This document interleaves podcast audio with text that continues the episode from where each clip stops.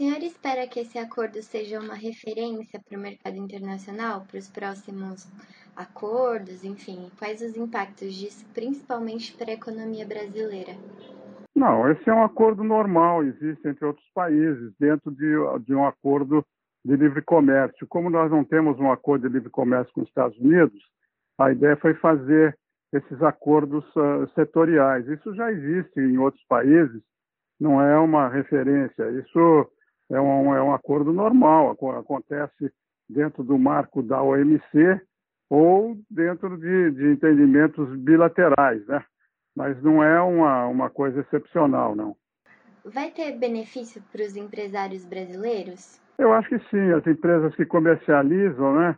Foi aprovado também uma, uma, uma figura do operador econômico ah,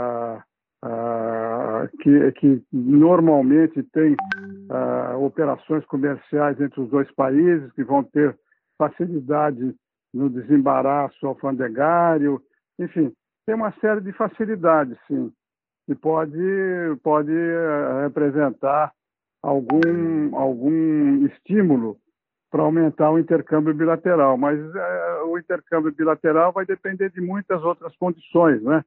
Sobretudo o ambiente internacional depois do fim da, da, da, da pandemia, as restrições que existem. Os Estados Unidos colocam uma série de restrições em produtos brasileiros, né? Como a, o alumínio, a, a, o aço, também pediram para abrir aqui mercado para o etanol, do milho, enfim, depende, vai depender muito das condições de mercado e do interesse dos empresários dos dois países. E assim, é claro que a expectativa das eleições nos Estados Unidos pode mudar algumas coisas no cenário, mas você acredita que isso pode ser um pontapé inicial para um futuro acordo de livre comércio entre os dois países? Não, eu não acredito. Ao contrário do que está sendo dito por aí, eu não acredito não, porque os Estados Unidos não têm um mandato do Congresso para negociar nenhum acordo comercial com o Brasil, acordo de livre comércio com o Brasil. Isso vai depender no futuro do Congresso do, governo americano autorizar, pedir e o Congresso autorizar.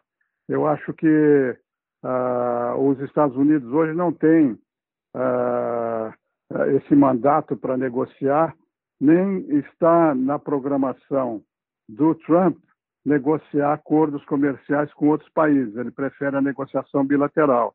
Então, acho que isso não é, ao contrário do que está sendo dito por aí, eu ah, não acredito que isso abra a porta para um acordo de livre comércio, não. Está muito distante. Como eu disse, os Estados Unidos não têm isso na mesa, não está previsto. E aqui no Brasil, um acordo desse tipo teria que ser muito discutido pelos empresários, pela, pela sociedade brasileira. Perfeito. É, o senhor já, já comentou que considera né, essa, essa nova proposta, ela é, é, uma proposta que já existe mesmo, ela não tem nada de nova ou, ou moderna. Mas, então, quais são as suas perspectivas assim, para o futuro em relação ao acordo entre esses dois países?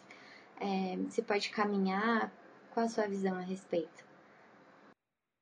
Como eu te falei, eu não acho que esse acordo, um acordo de livre comércio entre o Brasil e os Estados Unidos vai caminhar no horizonte que nós temos aí pela frente.